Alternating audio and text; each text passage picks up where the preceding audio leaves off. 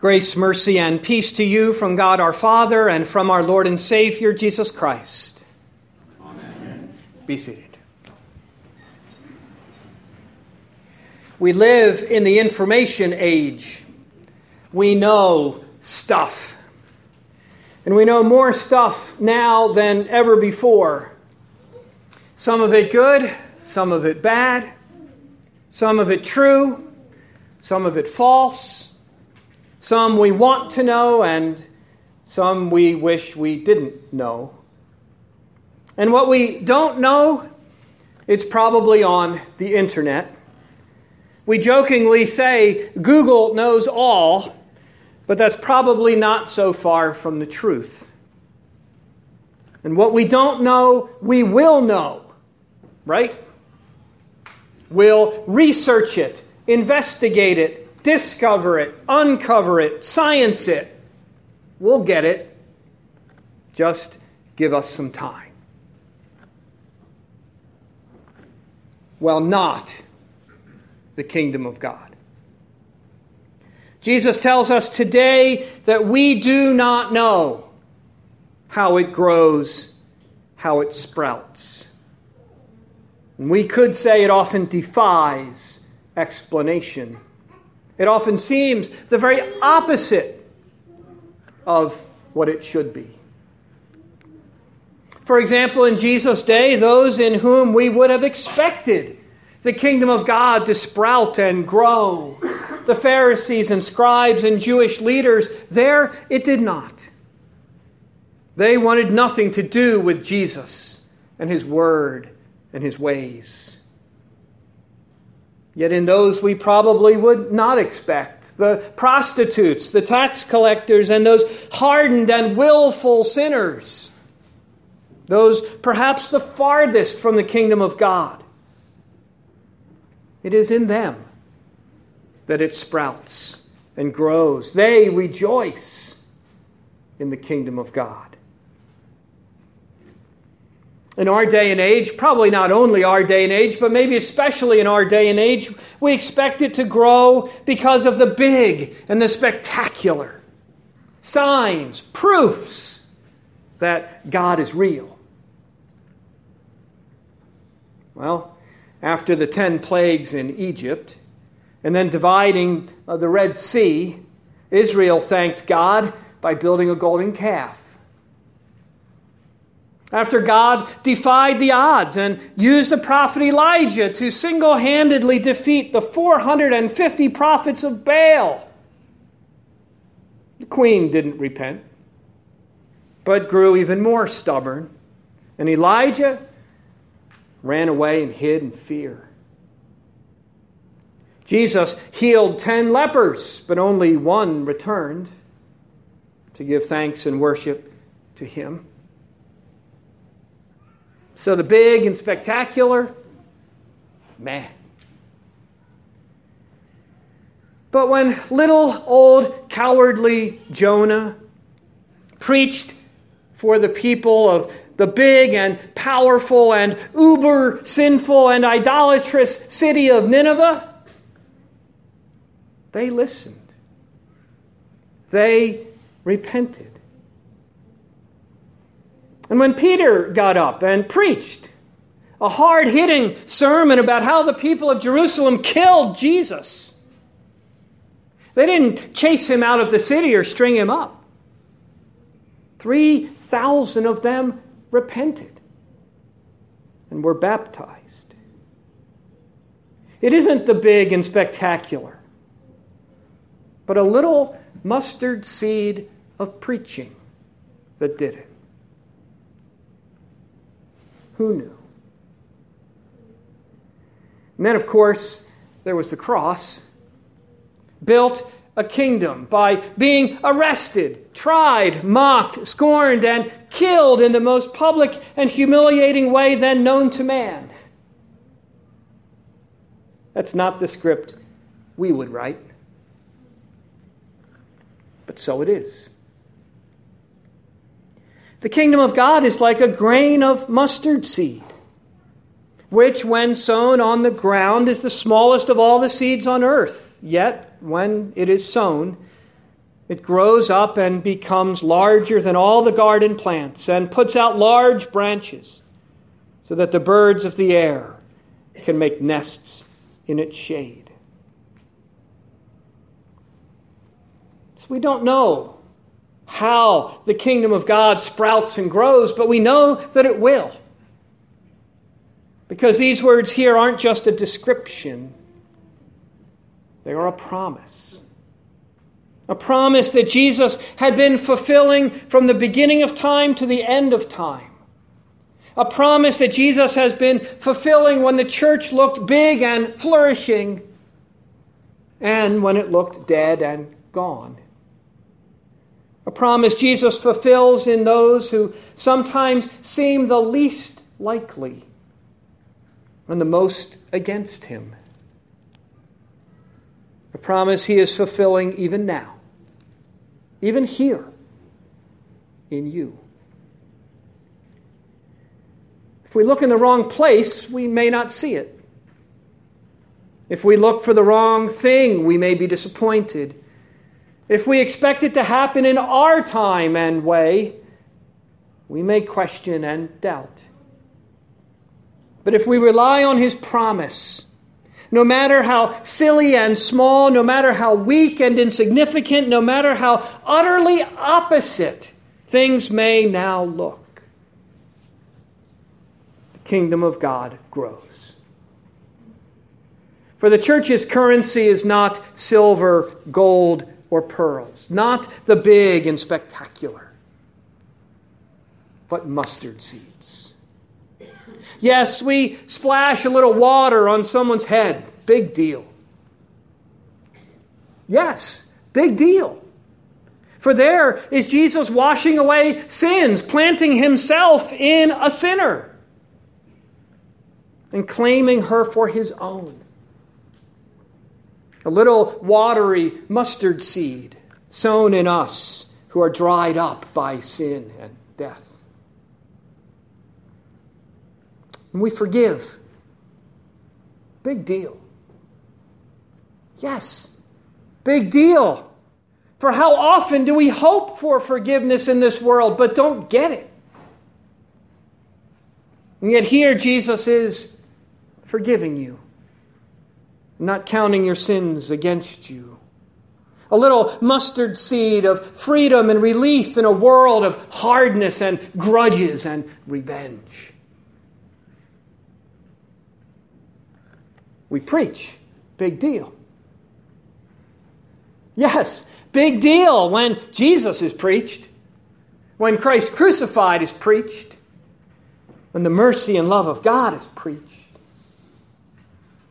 A little mustard seed of rest in this self improvement, you can do it, try harder, survival of the fittest world. and we give the body and blood of Christ. Big deal. Yes, big deal. Here, you do not give a pound of your flesh and your blood, sweat, and tears, but receive Jesus' given and shed for you. A little mustard seed of life and hope in a never satisfied, always demanding more world. These, these things, these mustard seeds, look about as insignificant and weak as could be. As insignificant and weak as a as the promise of a son to a 99 year old man named Abraham. To the promise of a kingdom to a nation of slaves. As insignificant and weak as the, the promise of a son to a virgin. or the promise of life to a man dead and laid in a tomb. So, well, I, I guess these are pretty good mustard seeds after all. But it wasn't easy. Abraham doubted and tried to take matters into his own hands. Israel lived as slaves for a long time before the Exodus happened. Mary's faith was rewarded with accusations of adultery. and a large stone rolled in front of a tomb containing the one you hoped would save you, and then sealed and then guarded by soldiers? Seemed pretty hopeless.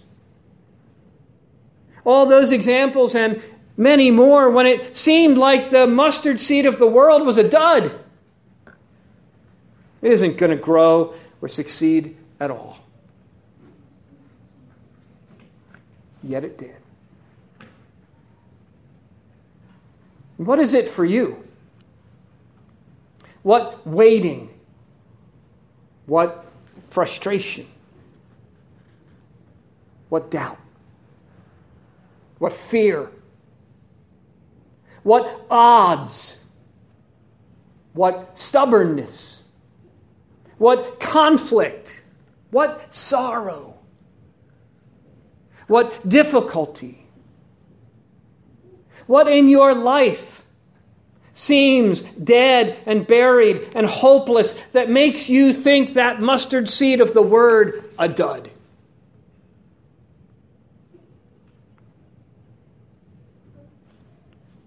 But the kingdom of God is as if a man should scatter seed on the ground. He sleeps and rises night and day, and the seed sprouts and grows. He knows not. The earth produces by itself first the blade, then the ear, then the full grain in the ear. But when the grain is ripe, at once he puts in the sickle, because the harvest has come. So we don't rely on what we see or what we know or how we might improve on and do better than God. We rely on the promise of God. It's His seed, His word, His gifts, His kingdom, His plants, His children, His harvest, His work. And as he has shown and proved across the centuries and the millennia, he will do it. Sometimes in spite of us. Sometimes when we least expect it. Sometimes after we've messed it up pretty good. Sometimes after we've given up. Sometimes when we, where we don't even expect it. He will do it. And those little mustard seeds sown here in you, you sow them too in your lives as you go and take these seeds with you, as you take Jesus with you. Don't underestimate it, especially today, you fathers. Don't underestimate when you forgive or when you ask for forgiveness. When you pray with your child at home at bedtime. When you have a little five minute devotion with your family at the end of a hectic day. Or when you pray with someone in need. When you speak the truth in love. Don't underestimate it when you love the loveless or befriend the friendless or visit the lonely or have mercy on the down and out. When you care for those the world thinks we would be better off without. Or when you listen to someone who is hurting and confused, give them hope. when you do these things that the world, or maybe even you sometimes, it may seem like a waste of time. When you do these things, they, they may seem insignificant, irrelevant, or incapable of doing anything useful or great. When you do these things that you might even get resistance and opposition for, when you do these things, you give Jesus those tiny little mustard seeds. They just might surprise you and grow into something you do not expect. Maybe you'll see it, maybe you won't. Maybe no one in this world will know what you've done. Maybe you'll not even remember it yourself. But Jesus knows, and He won't forget. For His kingdom is growing one sinner at a time. He is growing His kingdom one sinner at a time. Even using weak and doubting sinners to do it like Abraham, Moses, Jonah, Peter, and you. I am the Lord, I have spoken, and I will do it. That's what the Lord said through the prophet Ezekiel. At one of the worst and hardest to believe moments in Israel's history, but he did it.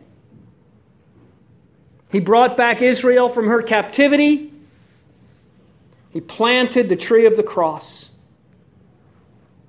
and he's been working ever since.